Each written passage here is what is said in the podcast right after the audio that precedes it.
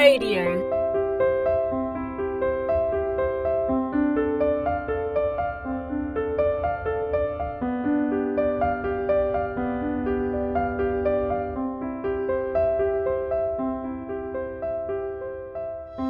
Hi, I'm Paul Ellard. Welcome to Our Queen, Our Mother, the Graces of the Blessed Virgin Mary. In our sessions, we will be exploring the topic of the Blessed Virgin Mary and why she is important to the Christian faith. With each talk, we will try and open up and explain in simple terms the Catholic Church's teaching on the Blessed Virgin Mary. So, welcome to the program, and let us begin with a prayer. In the name of the Father, and of the Son, and of the Holy Spirit, Amen. O loving God, we give you thanks and praise for all your love, for all your blessings, the graces that you just pour on us every day. We thank you, Lord, that you reveal to us the mystery of the cross, this wonderful mystery, the cross which is so central to our faith. But, Lord, we all struggle to understand this mystery. And so you call us and you lead us deeper into this mystery through our own struggles, through the examples of the saints. We learn how to cope, how to explore and discover that mystery. And especially through the witness of our Blessed Mother, we come to see the richness of the cross. And so, dear Lord, as we look at this topic today, we ask you to send your Holy Spirit to open our hearts to understand that we might enter more deeply into this wonderful mystery of the cross. Hail Mary, full of grace, the Lord is with you. Blessed are you among women, and blessed is the fruit of your womb, Jesus. Holy Mary, Mother of God, pray for us sinners, now and at the hour of our death. Amen. Immaculate Heart of Mary, pray for us. Saint Joseph, pray for us. Sacred Heart of Jesus, we place all our trust in you. In the name of the Father, and of the Son, and of the Holy Spirit. Amen. The more I travel on this Christian journey, the more I find myself being continually surprised and challenged at the depth of the mystery of the cross. Truly, to find our happiness, we have to take up our cross and follow Jesus. But of course, it's not an attractive proposition. Take up your cross and follow me. But we have to keep reminding ourselves there's no such thing as crossless Christianity, as perhaps some new denominations sometimes proclaim. You know, if we were marketing Christianity, it's probably not the way we would sell it, but of course, God's ways are far above our ways. There are some churches that proclaim what has become known as the health and wealth gospel. God will make you healthy and God will make you wealthy. It's no wonder their churches are full. But of course, the question is is it the truth? Is it the truth that will set us free and give us a genuine experience of freedom and love? One of the great discoveries for me personally in journeying through crosses and trying to understand them was the realization that the wisdom that Christianity is often found in the paradox. For instance, if I want to be rich, I have to give it all away. If I want to be free, I have to serve. If I want to live a full life, I have to die to myself. And of course, you know, Christianity is full of these paradoxes. We die to be born to eternal life. We talk about three persons in one God. We talk about the God man, the Virgin Mother. When we talk of these paradoxes, you know, in ways the intellect kind of rebels against it. But there's nothing like the wisdom of lived experience that reveals the truth, a wisdom that confounds the learned. Think of that beautiful line that Jesus says Happy are the poor in spirit, the kingdom of heaven is theirs. And so all graces come from the cross, and there can be no resurrection without the cross. And when we talk about resurrection, we don't just mean in the next life, but also in this life as well. One of the things about life that is so predictable as you get older is that you realize sooner or later life will throw something at you that you just can't handle. It might be, for example, a broken relationship, loss of employment, sickness, the death of a loved one, these experiences can sometimes leave us very wounded and can even bring us to the point of questioning our faith in God. But of course, the good news is that in proper Christian life formation, we can have all the practical tools not only to survive these life crises, but be richer for the experience, coming out of them full of joy, hope, and a real zest for life. So, in this talk, I want to share with you some principles that are at work behind a life crisis. First of all, perhaps we should say, what is a life crisis? Well, a life crisis is more than just having a bad day. It's something that really is a major crisis in our life.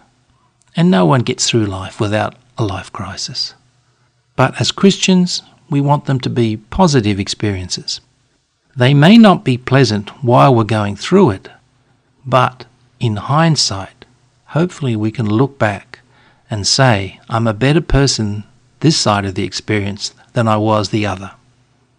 So, our Catholic tradition gives us what I like to call a lot of very practical spiritual tools that we can use to survive a life crisis so that we can truly experience that joy of resurrection here in this life as well as the next. Now, all this is built on what we call Christian life formation. And we don't have a lot of time to go into it deeply because it's a big topic on itself. But very quickly, the Christian life experience says that in our formation journey, we pass through different stages. And as we go through these different stages, we experience a major shift in our reality. And generally, these transition stages, as we call them, are usually accompanied by a sudden upheaval of our once very predictable lifestyle. So suddenly everything is changing. What used to work for us no longer works anymore. And this experience of a sudden change in our life can result in the experience of a very serious life crisis. So our routine, our habit, our predictability is suddenly turned upside down. Everything in our life starts to be affected. It's generally typified by major changes in our relationships, workplaces, careers, state of health, things like that. So, transition stages in the life formation process, however, can be turning points in our lives and wonderful opportunities for great personal growth. But they can also be turning points when we can experience the rejection of growth, embitterment, we can foster anger, and a constant desire to want to cling to the past. So the choice is ours then between growth and happiness or denial and unwillingness to cooperate with the life's mystery, mystery with a capital M. In other words, somehow God is working through our lives in these crisis points, and we can really come out of them better. But if we don't want to cooperate, if we want to hang on to the past, then that's when we get ourselves into trouble. And so we look to Mary again, and we see how much she suffered and how much she must have had to depend upon her faith to get through the very difficult challenges that were in her life. For a start, Mary must have had an extraordinary faith, just to trust and believe what God was telling her. For instance, when the angel Gabriel came to her and asked her to be the mother of God. Then she was asked to believe in the Trinity. Remember, up until that point, the Trinity hadn't been revealed. There's a whole new understanding of who God is. The angel said to Mary that the power of the Most High will overshadow her, and the Holy Spirit will come upon her. Therefore, the child to be born will be called the Son of God. So imagine being open to believe that and accept that. You have to do that with great faith, great discernment. And then Mary was asked to believe in the incarnation, that God would in fact become man. Something unthinkable up until that point. And then Mary was asked to believe that she would be both a mother and a virgin the angel told Mary that her son would reign forever and his kingdom will have no end. Yet it was only a short time later that Mary, Joseph and the baby Jesus would become refugees and have to flee to another country to escape being murdered by Herod's soldiers. So imagine if you and I were in that position. Would we not say, well, hang on, where's this kingdom that's going to reign forever? And then when Jesus was 12 years old, he went missing for three days. Imagine how Mary and Joseph must have felt during that time, trying to make sense of it all. It was very difficult to make sense of.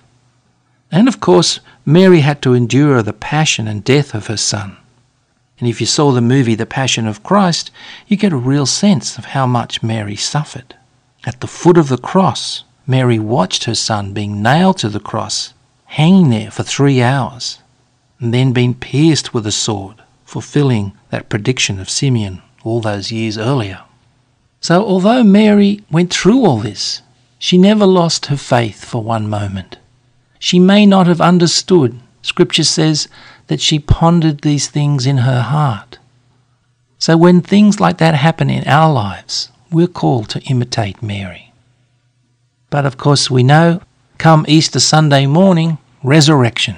And while the scriptures do not actually mention it, Pope John Paul II stated that you can be sure that Mary was the first to see and celebrate the resurrected Jesus. Great faith by Mary. And we are called to do the same when we go into crisis. And suffering is the most difficult thing to explain in life. We as Catholics have more answers than any of the other Christians because in our tradition we've entered deeply into the mystery of the cross. So let's talk about then what happens in a life crisis as we go through these transition stages.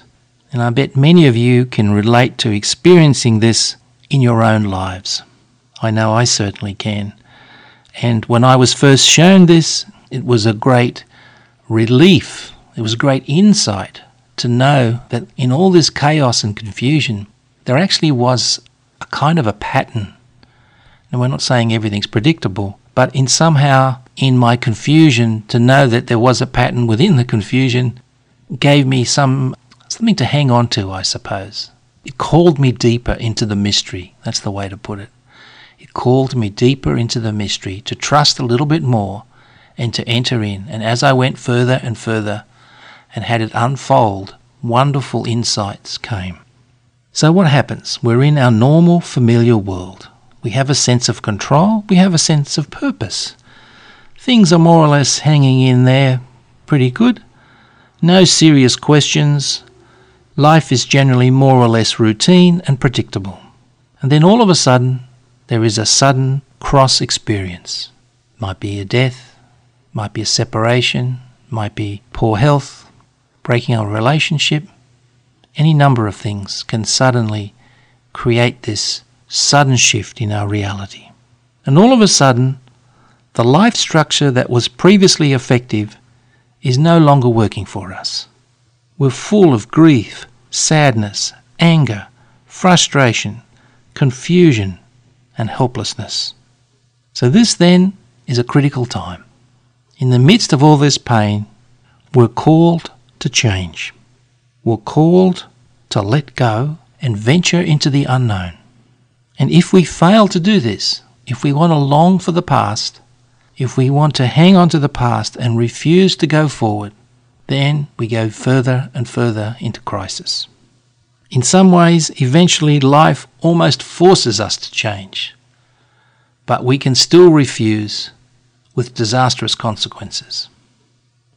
So during this difficult time of cross, there's not much we can do except wait. Wait for new life. Wait for new events in our life. Wait for insight. Now, waiting is very difficult, but in Christian life formation, they use the term actively waiting upon as against passively waiting for. In other words, we're not just waiting, doing nothing, we're waiting with a certain expectancy. I like to say the antennas are up, searching, looking, waiting for that change that will come, that insight that will come. But we don't pressure, we have to wait and we have to be patient.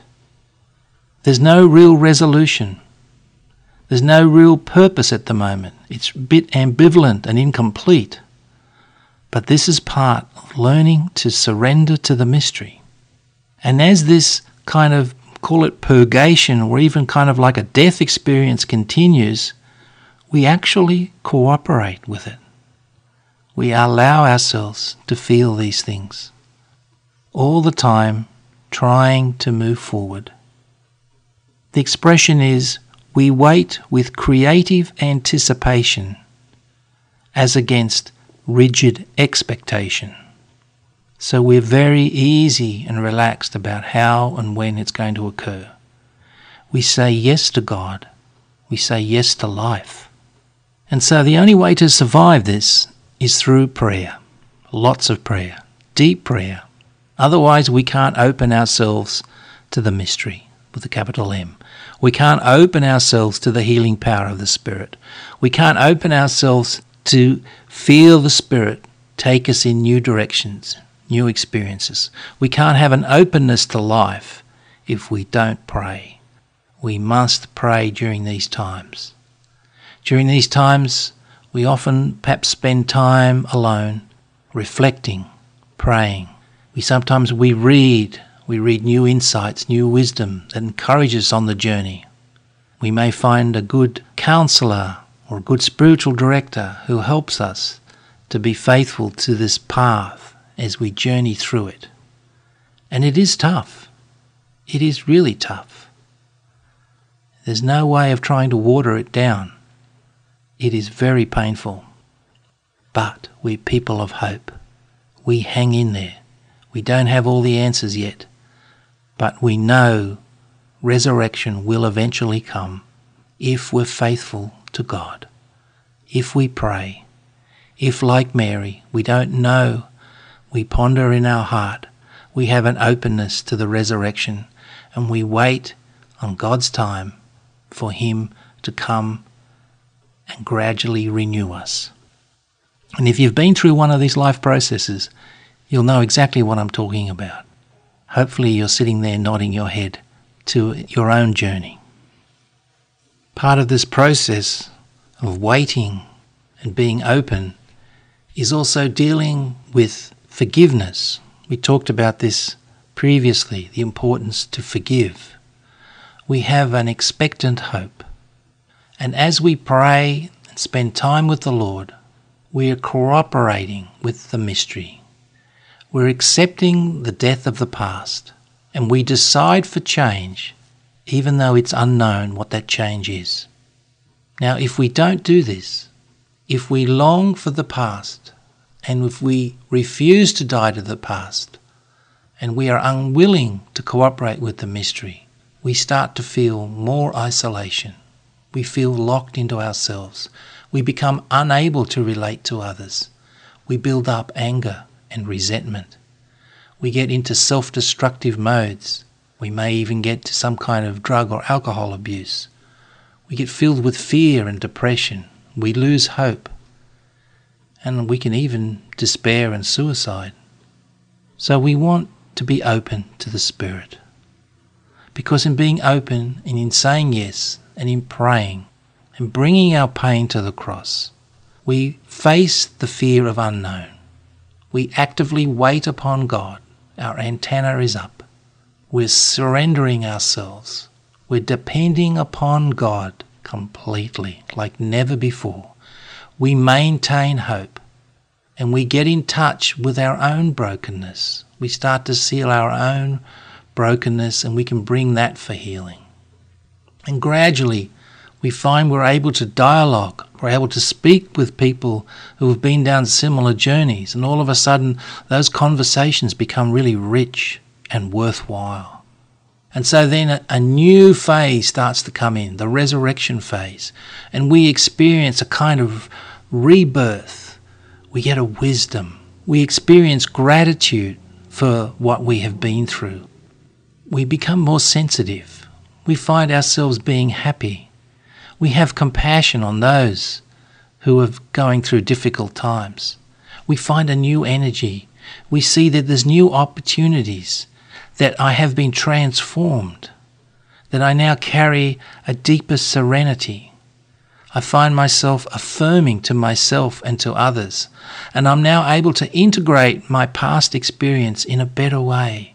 I become a good communicator, and I become in awe of the mystery, in awe of God and the way He works.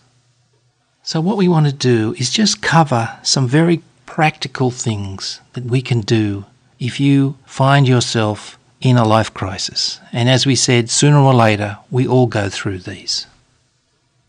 The first thing I think we have to say is that when you're in a life crisis, it's not about finding a precise solution to your problem.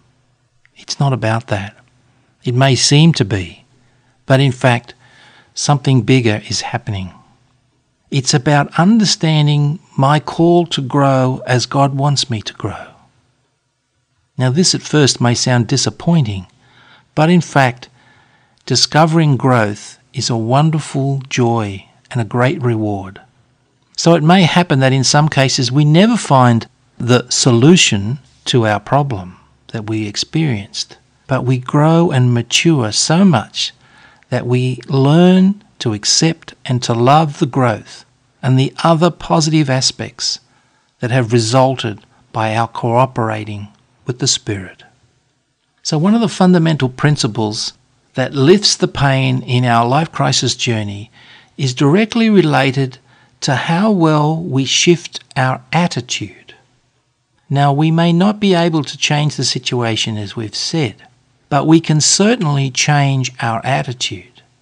And this is the very key to survival in these difficult times.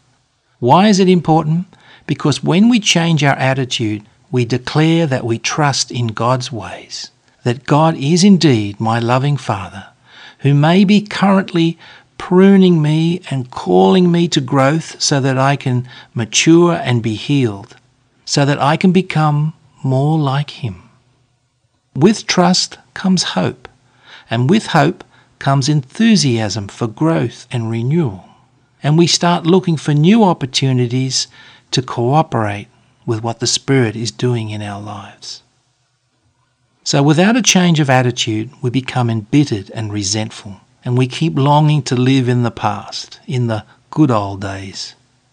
And by doing that, we're simply declaring our mistrust in God. And ultimately, it can lead to despair. This is not the life for a Christian. Jesus is indeed our Saviour and our truly loving God. The other thing to realize is that life is full of crosses. And as I heard it said once, there are two types of crosses there's the cross of Satan or the cross of Jesus. There's no escaping crosses. The cross of Satan has no resurrection, only self deformation and ultimately despair. But the cross of Jesus always brings resurrection, even in this life. In a previous talk, we talked about the importance of trusting the will of God. And we said then that God's will is the best thing that can happen to us. God's perfect will of love for me, personal. And so we hang on to that. And we have that wonderful signature on the image that Jesus gave St. Faustina Jesus, I trust in you. But the only way we can really trust Jesus at the level of the heart is from our lived experience. And that's why God allows us to have crosses so that we can truly discover this reality and it becomes a part of us. It's a lived inner conviction that's been tried and tested and proven through our life experience. The main purpose of our lives is to live in relationship with God. Our whole lives, then, are repeated lessons in trust, because only through trust experiences can we create a meaningful and deep relationship with God. We have to prove to ourselves that God can be trusted even in the midst of a life crisis when we can't understand and everything seems to be going wrong. In a sense, our trust has to be so strong that it defies the logic of the world. As we only build relationship through repeated lessons in trust, then our relationship with God deepens in proportion to the depth of our trust that we have personally experienced. And of course, at the hour of our death, that becomes really important, in fact, most important of all. Because when we can see the result of our sin and our brokenness throughout our lives, having trust in the mercy of God can make all the difference between whether or not we have eternal life or whether we don't through despair. Trust is so important. The other virtue that's important is hope. Hope is the magnet that draws us through the crosses in the firm belief that something great awaits us. In other words, some kind of resurrection experience, some light in the tunnel is waiting for me. Having hope in the resurrection experience is crucial to help us in our difficult times. If we give up hope, we give up trust, we end in despair. Now, one of the powerful ways to lift the heaviness of the sadness and the pain that we are experiencing is to praise God. Now, praise has enormous power to lift our spirits because it expresses an ultimate truth. What is that truth? God is the Creator, God is good, God is holy. And we, His creation, owe Him constant thanks. In praise, we simply acknowledge this truth. So, spending time in prayer each day praising God is really beneficial in times of crisis. I can remember having the weight of things on my shoulders and just forcing myself to praise. My intellect was kind of rebelling, my feelings were certainly rebelling, but I just pushed through. And after about 10, 15 minutes of praise, all of a sudden something changes. Something lifts off my shoulders. A joy comes, an inner peace. Situation hasn't changed. All the conditions that were there 15 minutes ago are still here. But something happens. It's called grace. It's called God reaching out to us. But we have to have an open heart. Recently we talked about St. Padre Pio, and one of his famous quotes is Pray, hope, and don't worry. And there's so much truth in this. When you think this was a man who saw angels and demons and could bilocate and do all these incredible, miraculous things, yet his motto was so profound. And they're not just sentimental words. This was the motto of a man who lived a life full of profound mystical experiences and heavy crosses. Pray, hope, and don't worry. St. Francis de Sales once said, that next to sin, anxiety is the worst thing for the soul. Next to sin, anxiety is the worst thing for the soul. My goodness, doesn't that challenge us? Doesn't that really challenge us to not worry? Pray, hope, and don't worry. Jesus, I trust in you. And of course, the whole purpose of this life crisis that we're experiencing is to allow us to die to ourselves, die to our old ways, and open ourselves up to new ways that previously we didn't even know even existed. So to cooperate with this process makes for a much smoother transition. A deep sense of helplessness is crucial for an abandonment. It makes us totally dependent upon God. And so watch if God brings this about. Rejoice in it. How do we love? Like a child. How do children love? With complete dependency upon their parents. So we are called to love God with complete dependency. And there's nothing like having everything else stripped away from you, and all you've got to hang on to is your faith and your trust in God. It does wonders your spiritual growth will soar, providing you cooperate with what the Spirit is asking you to do, that is, to die to self. We mentioned in a previous talk about how the battlegrounds are often our feelings, so that when you're going through a really tough time, possibly the last thing you feel like doing is praising God.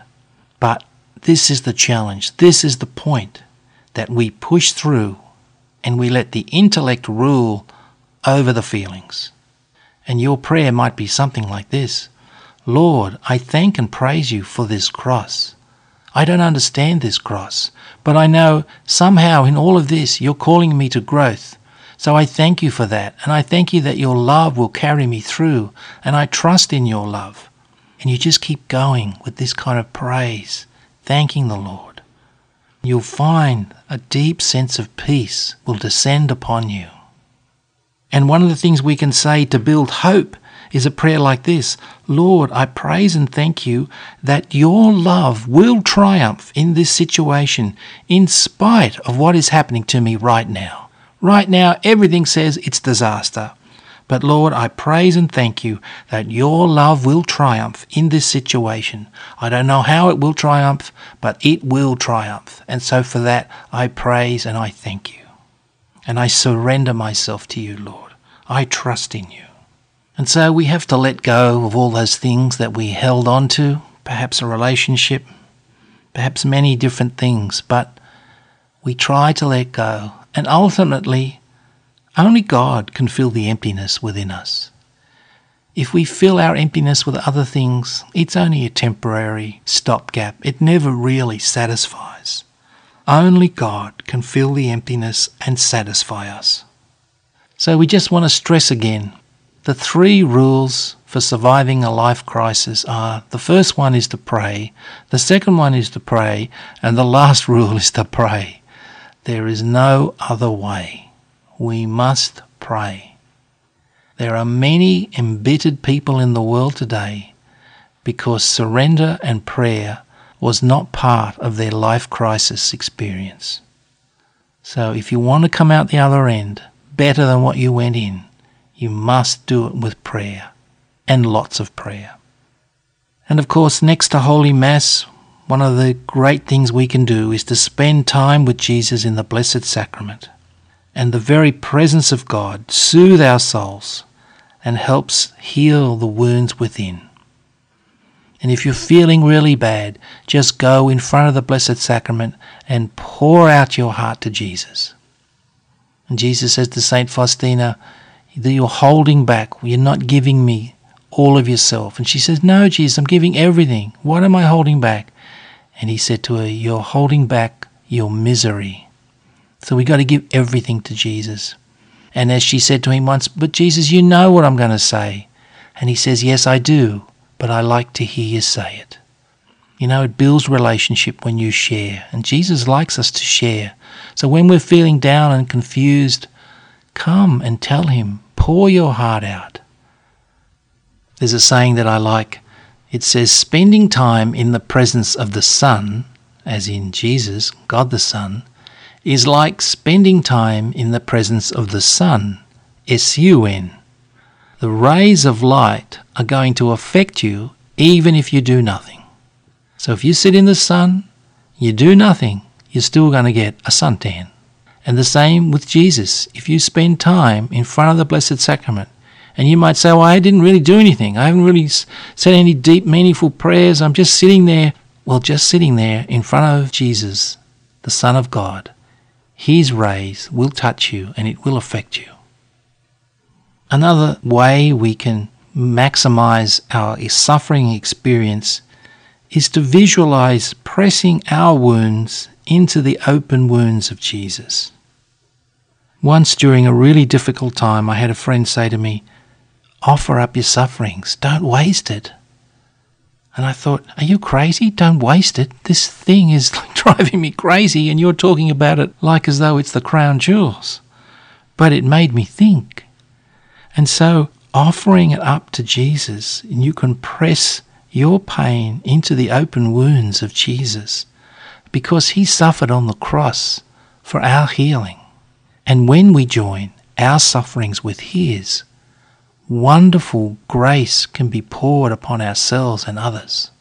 The other week we talked about the angels, the role of the angels, and we talked about St. Michael and the power of the St. Michael prayer and the St. Michael chaplet to protect us. And so, in times of life crisis, we do need spiritual protection because we're very vulnerable and open to attack. We can ask the Father to cover us with the precious blood of Jesus, which is wonderful protection and really essential for anyone going through a serious life crisis. We can also pray and fast. Fasting is the prayer of the body, so all these things can help us. And in all of this, we want to unite with Mary at the foot of the cross, and we ask for her prayers. And that wonderful prayer of the Rosary can be so wonderful in times of difficulties. We just need the self discipline to sit down and begin. Mary is the special co worker of God to help bring about our salvation. Pray to Mary, but in fact, don't just pray to her, fall in love with her. She exists to bring her unique grace to us. Don't take the long, hard road on your own. Go via the road of Mary. Jesus came to us through Mary, and we return the same way. And so I'd just like to end with a wonderful quote from one of my favourite saints, Blessed Pier Giorgio Frassati. And he wrote this in 1925. And he'd just been through a broken relationship. So he's writing to his sister, and his sister must have wrote a letter and said, How are you? And so this is what Pier Giorgio writes You ask me whether I am cheerful. How could I not be, so long as my trust in God gives me strength? We should always be cheerful. Sadness should be banished from all Christian souls, for suffering is a far different thing from sadness, which is the worst disease of all. It is almost always caused by lack of faith. But the purpose for which we have been created shows us the path along which we should tread, perhaps strewn with many thorns, but not a sad path. Even in the midst of intense suffering, it is one of joy. So, the great insight there Pier Giorgio does is he defines the difference between sadness and suffering. Now, we all suffer, but what Pier Giorgio is saying is we don't have to be sad at the same time. And he's saying that sadness is a far different thing from suffering. Sadness is the worst disease, and it's caused through lack of faith. Now, this was a saint known for his great sense of humour and practical jokes, and his great joy and outgoing personality. So, something to reflect on from Pier Giorgio in his incredibly wise words at such a young age. And so, Lord, we thank you for all the gifts that you give us that we can use in our faith, in our Catholic tradition, to enable us to get through the tough times. We thank you for the witness of great saints like Blessed Pier Giorgio, and especially we thank you, Lord, for the gift of your mother. We praise you and we thank you and we unite our voices with all the angels and saints as we pray, Hail Mary, full of grace, the Lord is with you. Blessed are you among women, and blessed is the fruit of your womb, Jesus. Holy Mary, Mother of God, pray for us sinners, now and at the hour of our death. Amen. Immaculate Heart of Mary, pray for us. Blessed Pier Giorgio, pray for us. Sacred Heart of Jesus, we place all our trust in you. In the name of the Father, and of the Son, and of the Holy Spirit. Amen.